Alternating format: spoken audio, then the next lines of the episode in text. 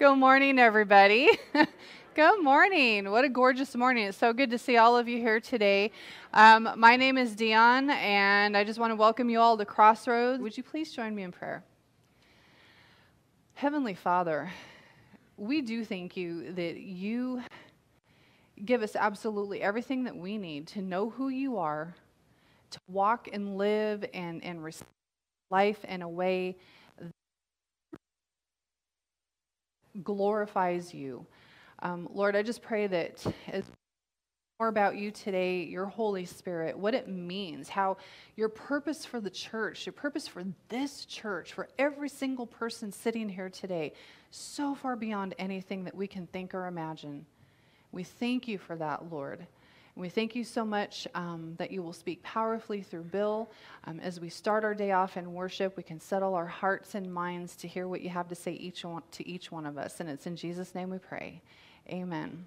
For those of you who don't know me, hey, welcome, by the way. Oh, good morning. Uh, today's an exciting day for us, by the way. Uh, we're continuing a series that we're in, and today we're talking about acting out at Pentecost.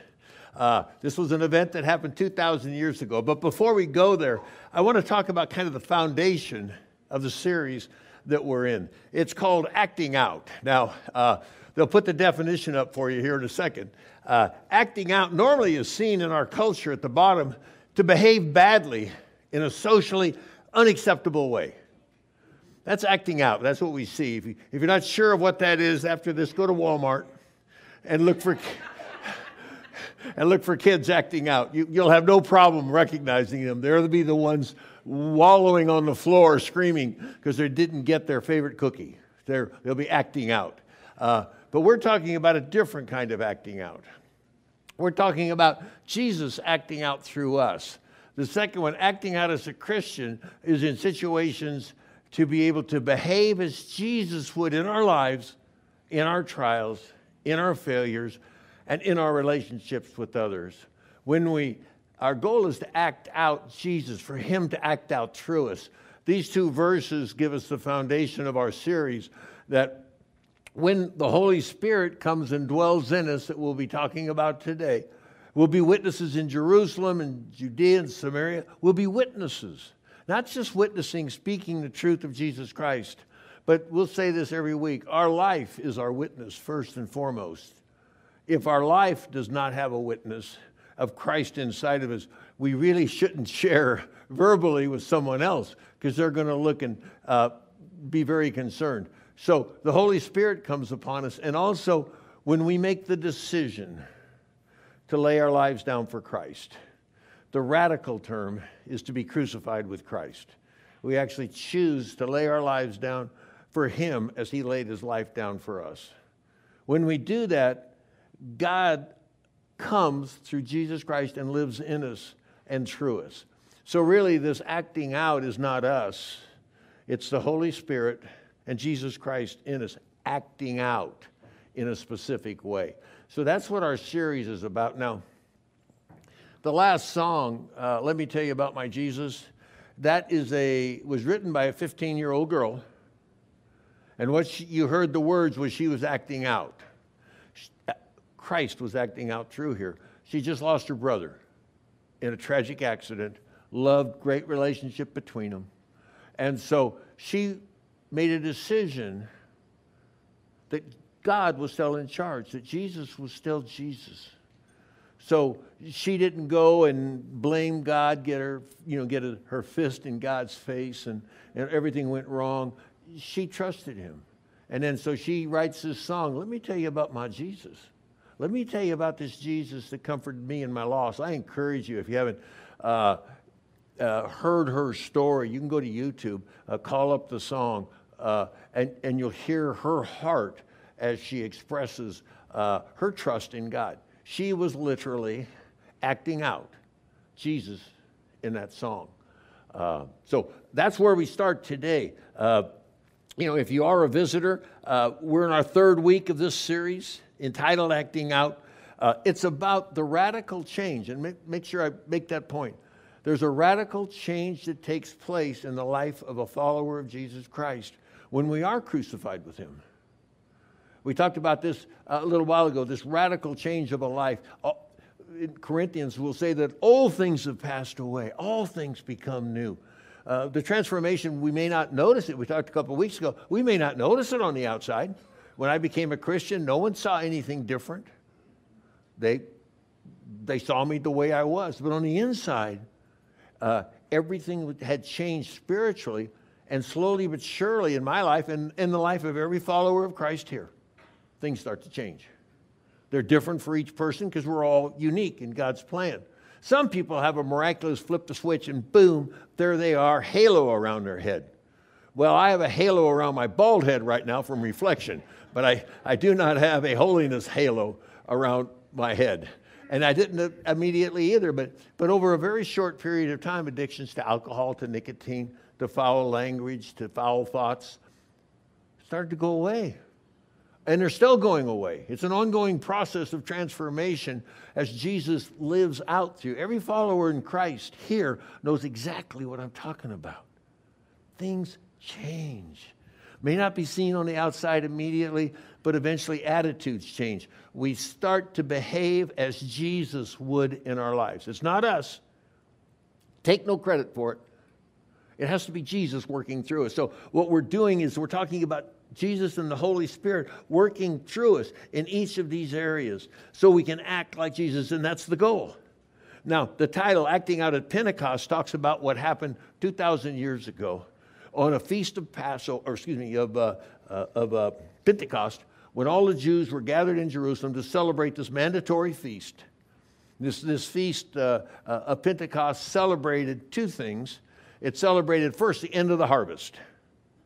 It's going to come here again in June. I think it's June 3rd. The, the, Feast of Pentecost will be celebrated by Jews all over the world. The harvest will be in, the hard work will be done. They'll, so they'll have a celebration time of that. But it also celebrates something very important. It also celebrated the giving of the law.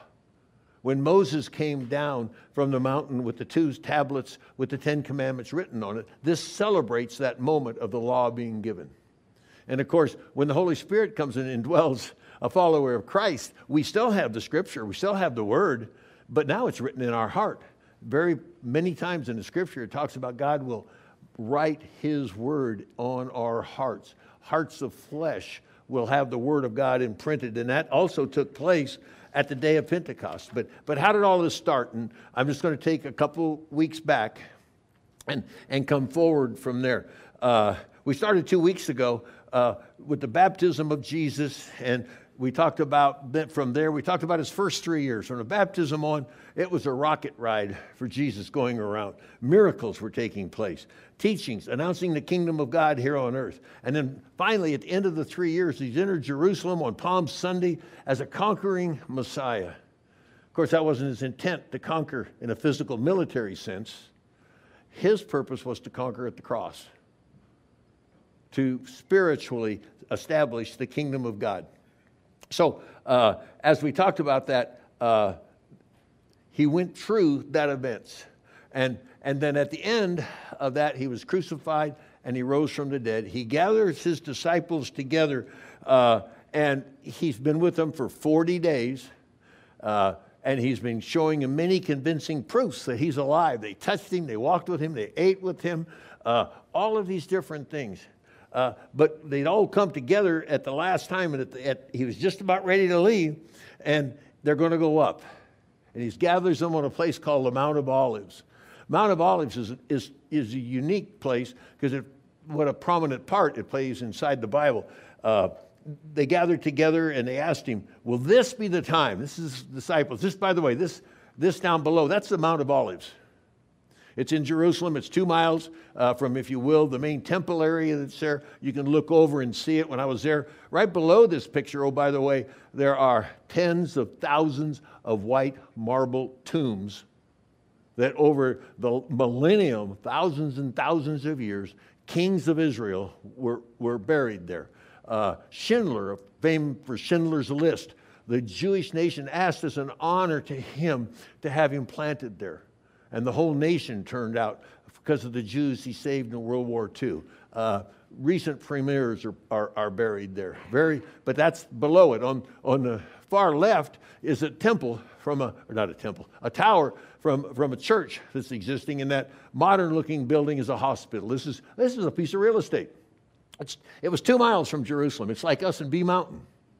Uh, we can look out there, there's B Mountain, Jerusalem. You look out, there's the Mount of Olives. It becomes so important because this is where Jesus took his disciples. And when he took his disciples out there, uh, he says, they, they asked, is, is this going to, you going to set up your kingdom? He says, no, God's taking care of that. He says, but you, tells his disciples, you will receive power when the Holy Spirit comes upon you. That's what we're talking about. And you will be witnesses all over the world, Judea, Samaria, the ends of the earth. And as they were looking on, he gives them his final word. And that's, I'm sorry, I'm, I'm a weirdo, so don't go weird with me here. But here's these disciples who dearly loved him. This is a ragtag group of tax collectors and fishermen and, and just a group of guys and gals, by the way, that were fully present and followed Jesus.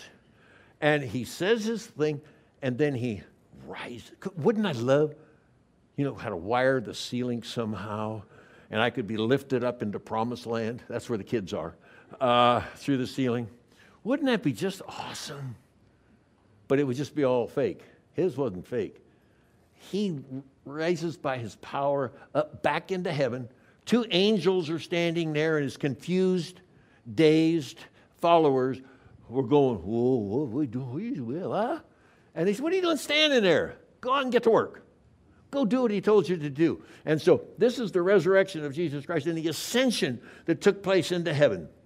And he says, uh, He's taken up from you uh, into heaven, and he will come in the same way that you saw him go. Huge deal. I, I put this up the Mount of Olives because something's going to happen there.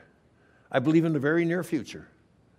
Jesus is going to come back to the Mount of Olives. Just the angel says, just as he went up, he's going to come back to the exact same place. Jesus will return, and when he returns, his feet will come to the Mount of Olives. He says that day, uh, he, he, his feet will stand on the Mount of Olives that lies uh, before Jerusalem uh, on the east, and, and it will be split in two. I think I'll read it. Uh, on that day, his feet will stand on the Mount of Olives uh, that lies before Jerusalem on the east, and it will split in two from east to west. Uh, and a wide valley will form. Get the pictures, Zechariah 14 4. When, when, when Christ comes back, uh, he's going to put his feet on that mountain. It's going to split east to west. When he comes back, he will come from heaven to earth just the way he went. And the Bible says that those who, everyone will see him, every eye will see. And I believe many people here, in my opinion, will be alive and will see that. It won't be on TV, worldwide. We'll hear the trumpet, there'll be the voice of the archangel from heaven, and then Jesus Christ will descend. Uh, Revelation 19 describes this return as the bride of Christ. His followers are gathered to him. The dead in Christ rise first. Those who are alive will be transformed and come with him. And he will rule and reign here on earth for 1,000 years. Whoa. The curse will be reversed. It'll be a whole different world when he comes back and establishes it. Uh, Behold, he is coming with the clouds. Every eye will see him, even those who pierced him. All the tribes of the earth will mourn. This is Christ's return. Now, he brought them to this point. They're raised up, but he gave them some last words. And so this is what sets the stage that we launch from. Uh, while staying with him, he ordered them not to depart from Jerusalem. Don't, don't leave Jerusalem. Uh, but wait until the promise of the Father. He said, You've heard from John baptized with water, but you'll be baptized with the Holy Spirit. And actually, John the Baptist said, You'll be baptized with the Holy Spirit and fire. Not many days from now, you'll receive power, baptized, to dip, to be immersed, to be overwhelmed by the Holy Spirit. You'll receive power, dunamis. It's the word uh, that we, we get dynamite from. An inherent power residing inside of them to perform miracles. Next week, we're going to be talking about the miracles then and now that, the, the, the uh, that Christ will perform through his followers. So he says, Stay here until you get it. Stay here until his power comes upon you. And so now we go from the ascension 10 days later. That was 40 days, 50 days later is the Feast of Pentecost. And we're told that they're all gathered together. There was 120 people, followers of Christ. Think about that. Three years of ministry, feeding tens of thousands of people, all the miracles, the raising the dead, all the things that he did. At the end, he had 120 followers. But these 120 followers had walked with him for three years. These 120 followers had left everything to be with him. They walked thousands and thousands of miles as a band of followers to, following their rabbi as he taught them, even en route. Uh, remember, it was foot speed uh, that took place. No one pulled them over with a black and white car or chariot and gave them a ticket. They were walking. When the day of Pentecost arrived, they were all together in one place. And suddenly, now imagine, we've probably got 150 or so people, maybe 200, I don't know today, uh, sitting here. Imagine that this took place today in Ridgecrest, California. Uh, the, there came a sound like a mighty rushing wind, and it filled everything. It just roared through. Now, Ridgecrest, are we familiar with wind? Just, I'm just asking, a few gusts uh, taking place. And it divided tongues of fire appeared on them and rested on each of them. They were filled with the Holy Spirit, and they began to speak in tongues. They began to speak in tongues, very controversial topic today. They were speaking in other languages that other people could understand. They were speaking in languages to the people from all over the Roman Empire who had gathered with them. They sat there, what's going on? This is nine o'clock in the morning that this took place. That's, by the way, the time of the morning sacrifice in Israel every day. They had one at nine o'clock in the morning. Who was there? Uh, obviously, the disciples, minus Judas. But there were the women. His mother would have been there. His brothers, half brothers, would have been there. Uh, there would have Mary Magdalene would have been there. Mary probably would have been telling her story about going to the tomb and something along the lines. Well, when you guys were cowering back behind locked doors, we went to the tomb, not rubbing it in or anything, but she would have been telling her story about how Jesus just said the word Mary. And she recognized his voice. He was so marred from the crucifixion that she didn't recognize him physically. But the voice of Jesus she heard and understood right away who it was. And the two uh, disciples that had gone to Emmaus and he had Jesus had met them and told them all of these uh, fulfilled prophecies of his life. They were all there. They were telling Jesus stories about what had happened. They were encouraging each other, just as when often uh, Christians get together and we'll be at a Bible study or something, and all of a sudden people start talking about Jesus and what he's done in their life. That's what we're supposed to do tell Jesus stories and how he's changed our lives. Uh, so they're going back and forth on this. But, but what took place? What power, what love, what joy? Uh, when all this came upon him, he said, It happened. Well, exactly what happened. I, I, I prefer, when I can, to defer to someone who's more articulate than I am. And, and we're going to listen to a guy that is, we call spoken gospel. We've heard him quite often. Uh, he's going to describe Pentecost to us. This is a story with a beginning, middle, and end, though to begin, we must start in the midsection with the primitive lesson, following the illuminative glossal procession out of heaven into the apostles' elevated haven. You remember that incarnational conversation when tongues from the north came to the south, when that which abides in a throne room came to a house, when that muscle that sits on the floor of the mouth became combustible, arose and began to arouse the lips of the apostles as their entities espoused. You remember that day in the upper loft, that day when the line between utterance and understanding was finally crossed, the day when the fusion of dialect and discernment was finally embossed, the day linguistics language ended and Babel lost. It's the first day man spoke undivided since he was formed from the dust. It's the day our tongues' chains were broken, when language finally paid its pent up cost. It's the day that was called Pentecost. When Peter hawked up the gospel for the first time ever chronicled, he brought this inexplicable spectacle that was only recently made communicable. But the crowd was multilingual, and Peter, a Hebrew, only spoke the language of his people.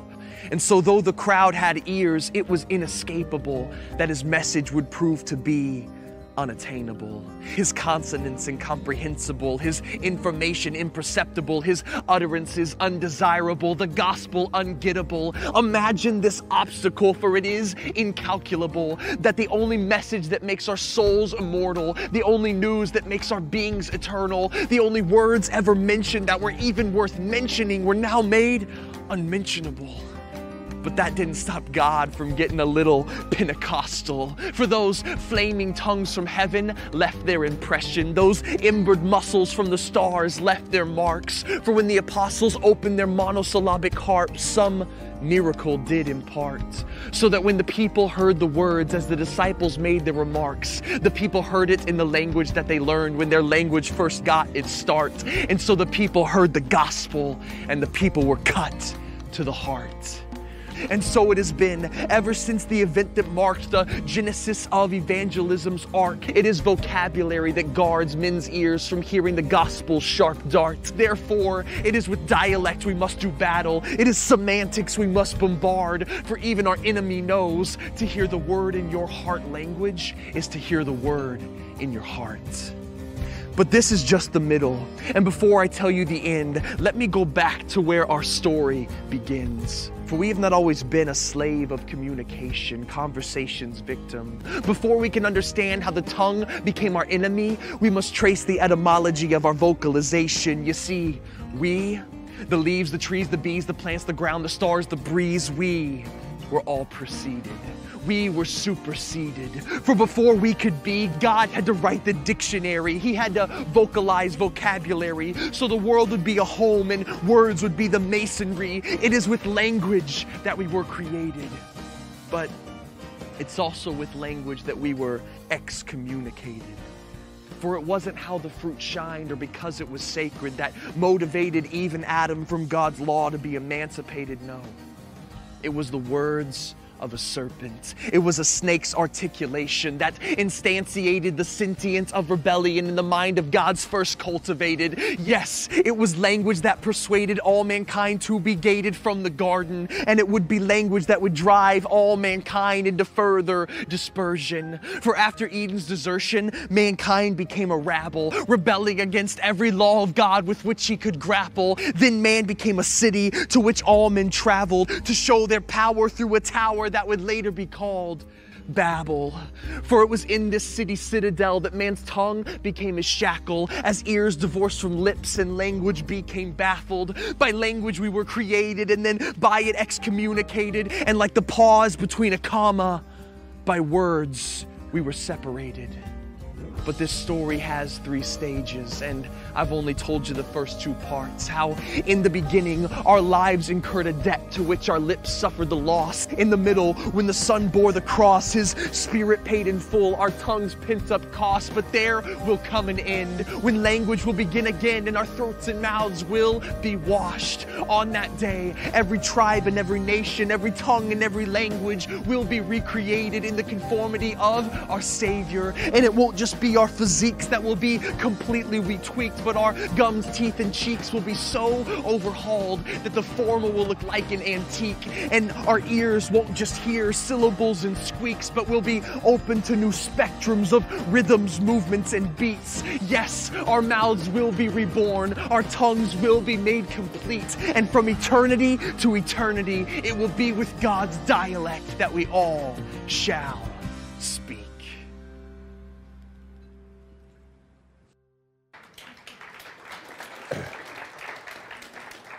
I wish you'd get a little more enthusiastic.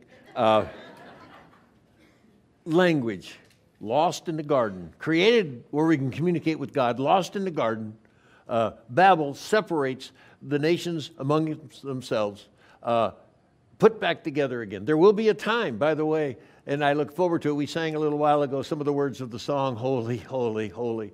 We'll stand in the presence of God and, and we'll, we'll express, communicate, trans, you, bring out our, our worship of holy, holy. And it will be heard pure and clear, not only with God, but everyone else there. We'll, we'll communicate in such a way that's clear, perfect, and pure to the people around us. We'll hear God's heart, He'll hear our heart. Uh, that's in the future where we can speak to other people. That now we use words, but words are so inadequate to express my love for my wife, my love for my kids, uh, my, my desire to serve God. Words don't cut it. There will be a time when that's all gone. But what happened at the day of Pentecost was a kickstart, a jump start. I mean, jump started your car with some battery cables. This was a jump start. The people at Pentecost were sent out into the world. Uh, they were dwelling there, devout, devout men from every nation. Because if you were a Jew, you would be returning to Jerusalem for the feast. It was mandatory at certain times that you would return to them. And so this is what we just read about. They were all hearing them speaking in their own tongue. But this is the, this is the Roman Empire. There, were, there was almost a million people, uh, probably 900,000 of them were visitors to Jerusalem at the time of Pentecost. And they went back to their home countries. They went back to where they were, and they carried the message that we're going to be talking about today the message of Jesus Christ his life, his death, his resurrection, and the hope of life of et- eternity inside of him. Uh, they went back. The, the message, when we were told to, to go to all the world and, and preach the gospel, it's got a jump start on the first Pentecost. Um, again, the law was transformed from written on scrolls and, and rock and stone to being written on the heart of the people. They carried it with them, just as followers of Christ today carry the words of God in their heart. And so they gathered together, the fire came down, the wind blew, stuff happened. The, the disciples stumble into the street. The crowds, and remember, the, the streets would have been packed if you've ever been to a large city on a holiday time and a shopping, it's just packed with people. You're pick, that would have been Pentecost in Jerusalem.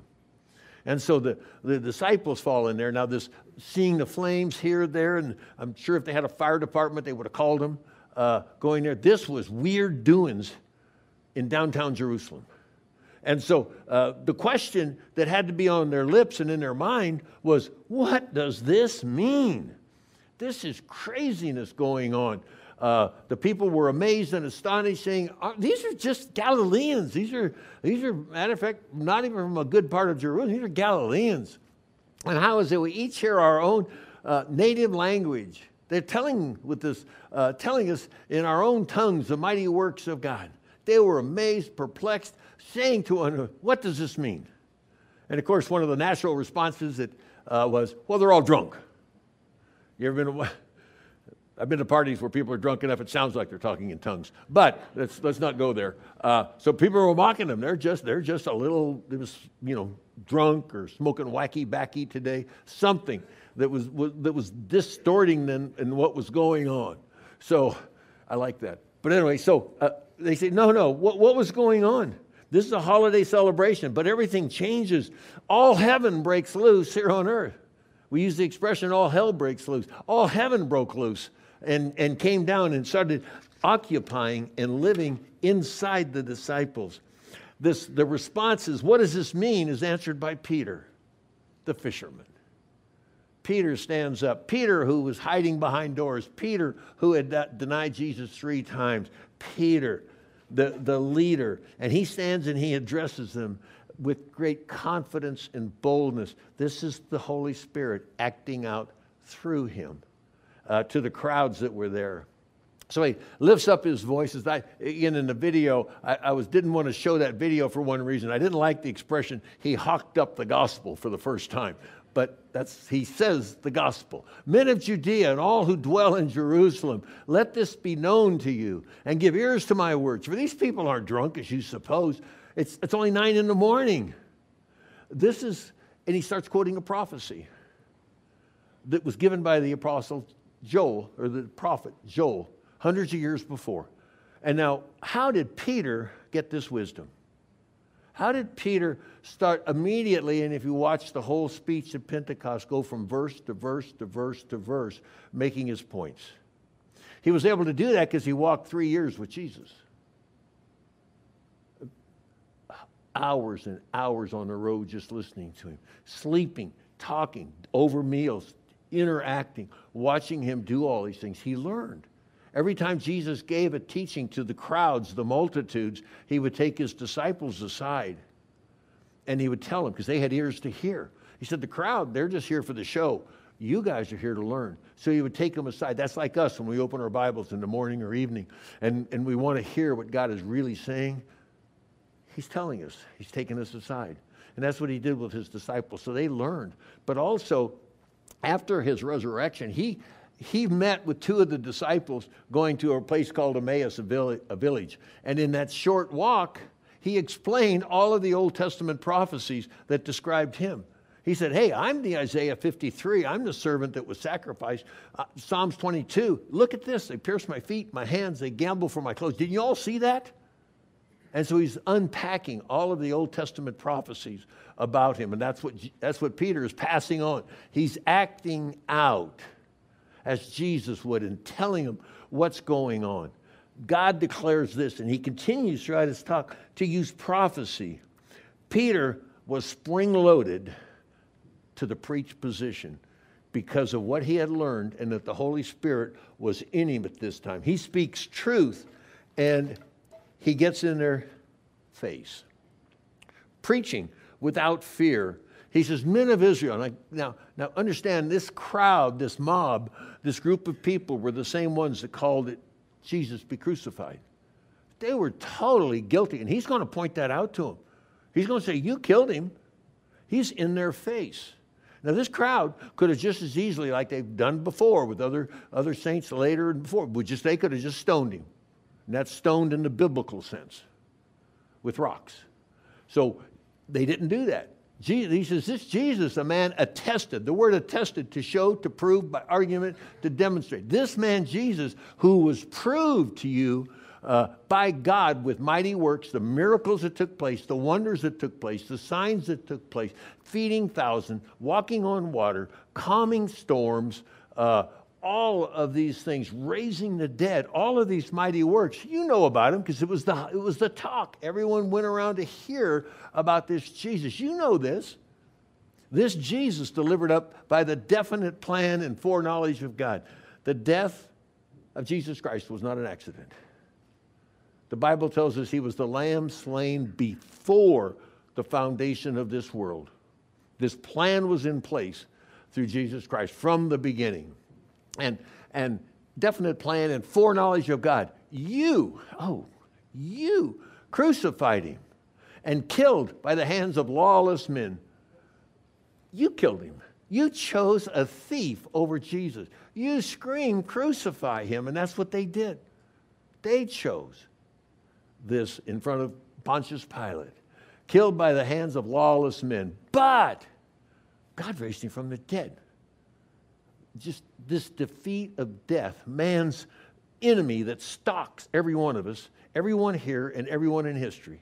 Death is defeated because Christ overcame it at the cross. It's not possible for him to be held by it. Let all the house of Israel know for certain that God has made him both Lord and Christ. Lord, the name given to God and Christ, the Messiah, that came to fulfill the promises.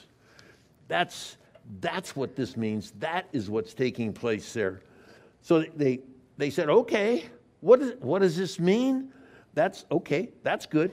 Then he asked another question What does this mean? What should we do? What should we do? He's, he's got their attention, he's talking to them. What shall we do? Peter is ready with an answer. He says, What does this mean? What shall we do? When they heard this, they were cut to the heart and said with the rest of the apostles, Brothers, brothers, what shall we do? Uh, he's very straightforward repent. Repent. A very simple word. We throw it around. Uh, but the real meaning of repentance, metanoia, is to change one's mind to abhor past and present sins, to see our lives of sin, the disciples then, the people he's talking to, to abhor our sin. You know, it's, I, this, is the, this, is the, this is the hard part in 2022 when everyone thinks we're good people. When everyone thinks we can justify and rationalize, we keep a high self image no matter what our behaviors, our thought lives, and our activities. He says to repent, to turn and go the other way, to change one mind. And this is to be baptized, to be buried into Christ's death, to be raised again to a new life. Repent and be baptized in the name of Jesus Christ for the forgiveness of your sins, and you'll receive the gift of the Holy Spirit. You will receive what we just received when you're baptized and raised again. That's a promise to them. It's a promise to us today. What shall we do? Repent. John the Baptist, his first words, repent. Jesus' first recorded sermon, the first words, repent. Peter, speaking for the church, the first words that is so rarely spoken in 2022 in churches is repent. Turn from our ways. Boy, if a nation ever needed to repent, that might be us today. What shall we do? Repent and be baptized into Jesus Christ. Let the Holy Spirit come and dwell in us. What was the result of this message? 3,000 people became followers of Jesus Christ. The world was transformed. A revolution started that is still continuing to this day. This series that we're in has 12 messages. The first eight are from the book of Acts, talking about what God did in that first you know, couple hundred years of transforming the world. But the last four messages are what he's doing in 2022. The Holy Spirit hadn't stopped. He's still working through individual people. He's still blessing people with gifts, talents, and abilities. He's still transforming lives by the Holy Spirit that we might have the fruit of the Spirit love, joy, peace, patience. The people are to know us, if you will, because of who we are the church, the body of Christ, was born on the day of Pentecost. God's tool, method, method for reaching the world was through a group of believers like you and me who would join together, loving Christ enough and loving our neighbors enough to go out and change the world. And this is a picture of them. They devoted themselves to the apostles' teaching, the fellowship, the breaking of bread, meals, prayers together and listen to this, and awe came over every, every soul because the miracles, the things that were happening. The miracles, of course, of, of healing people and all the things we're going to talk about next week. But the real miracle of Christ is not the, the outside, it's what happens to every believer on the inside. We go from prideful, controlling, to submissive and humble. We go from selfish, of seeking our own needs, to seeking the needs and meeting the needs of others. We go from loving ourselves as we're instructed to today to loving God and our neighbor. This is the transformation. Instead of holding grudges, we forgive. Instead of getting even, we bless our enemies. This is a change and a transformation from the inside. These people gathered together with all the signs, but the main sign was their lives. They believed they had all things in common. They were selling their possessions and belonging, distributing the proceeds to all as any had need. Remember that the, the tens of thousands of people who came in, and this 3,000 and next week 5,000 will join their group. Most of them were away from their, their home. They weren't at their homes, they were visiting on holiday.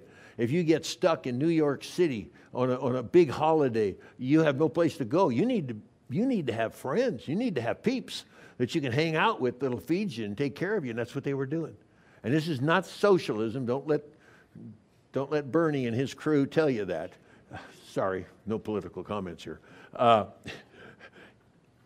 socialism is when they force you. This is a voluntary action of people selling what they own, that's capitalism, and taking care of other people like we should be doing today. Uh, and it, because they did that with gladness and generous hearts, praising God, having favor with all the people, if the church would act like the church, we wouldn't have enough chairs. And the Lord added to their number that day, those being saved. Koinonia, this mystical relationship that forms and holds the church. The church. What we're really going to be talking about for the next several weeks is the church. We're going to go back to, to David Bowden and we're going to let him describe the church.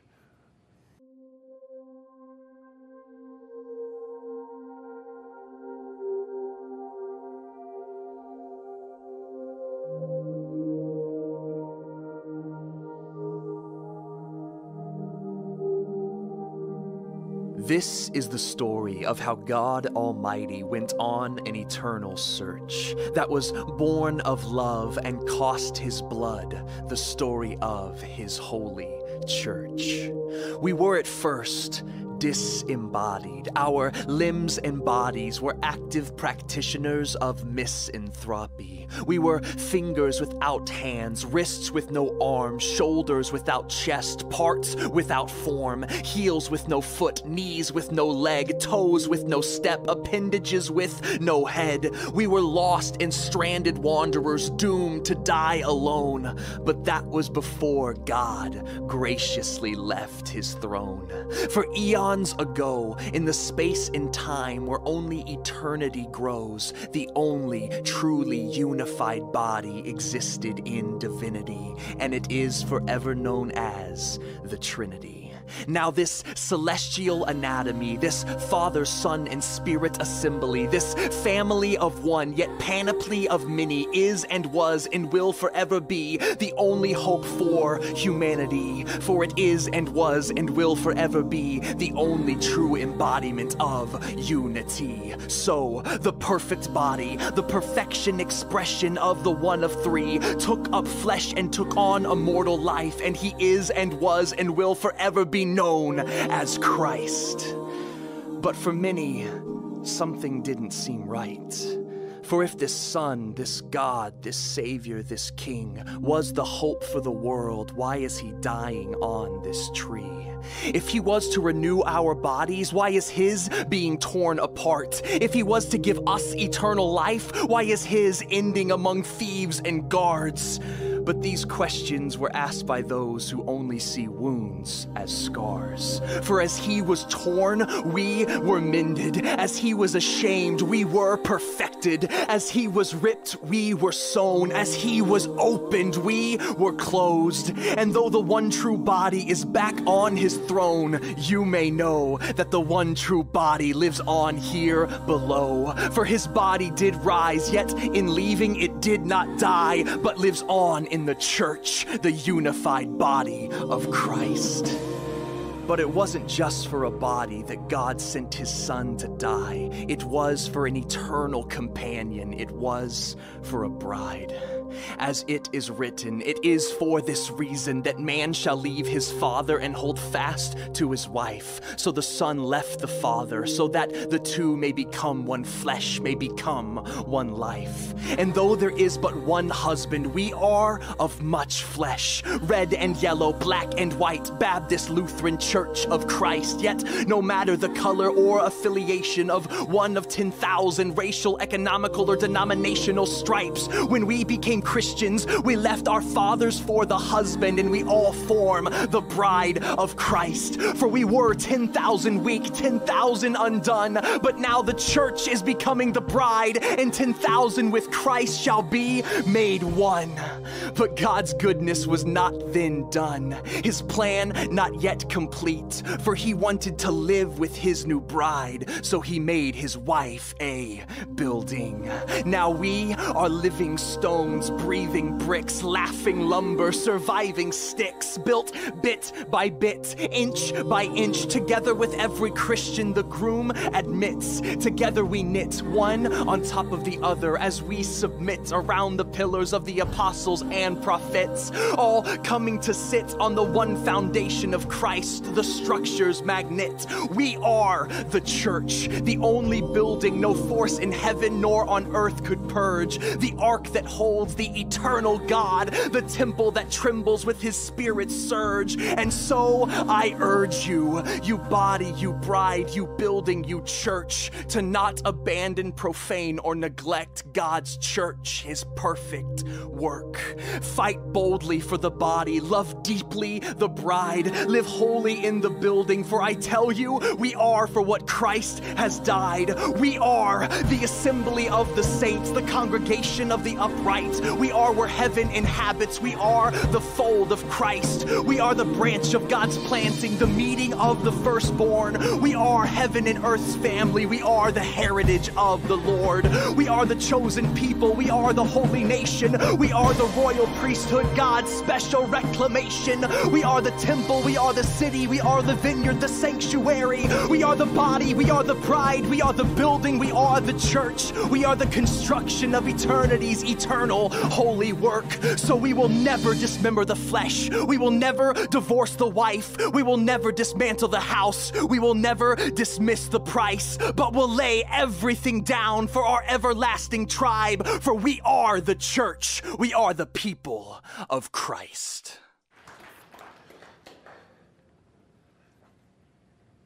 Too often, we forget God's simple plan.